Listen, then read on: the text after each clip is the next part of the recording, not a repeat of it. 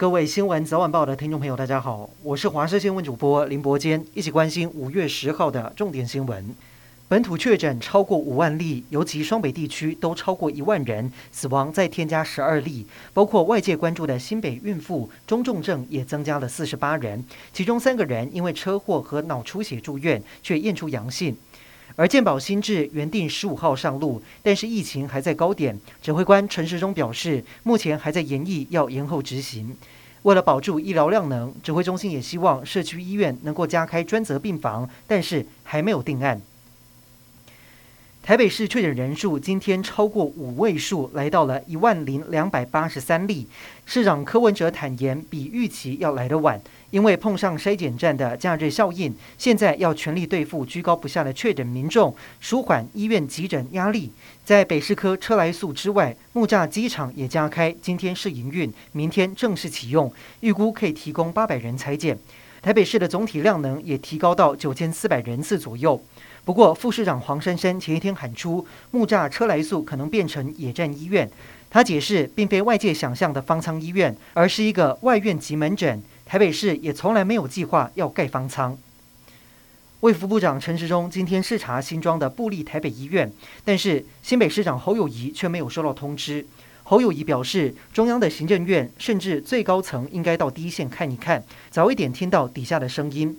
侯友谊同时认为，中央必须更快速应变，因地制宜。对于民众买不到快筛试剂，民怨沸腾，侯友谊表示，地方反应没有太大的效果，总统讲话比较有用。台铁今天宣布，受到疫情影响，部分员工被居隔。经过评估旅运需求，乘务人力不足，因此十四号开始停驶九十四列次区间车，复驶日期将是疫情影响再另行公告。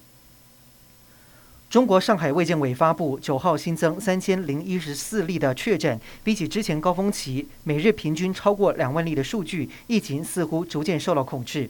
但是上海地铁宣布，从今天上午一点开始，地铁六号线还有十六号线全线停止服务。也就是说，进入风控管理之后，仅有的两条线还在运行的地铁线，现在也停止服务。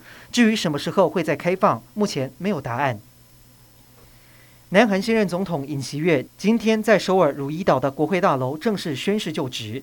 他一上任就要面临棘手的北韩核试验，还有国内通货膨胀等难题。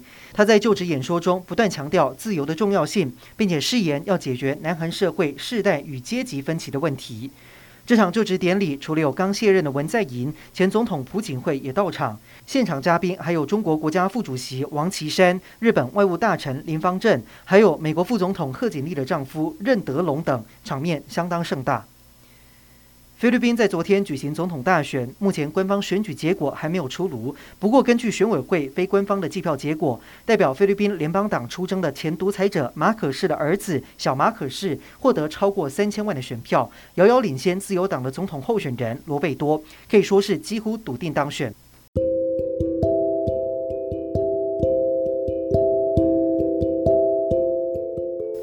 以上就是这一节的新闻内容，感谢您的收听，我们再会。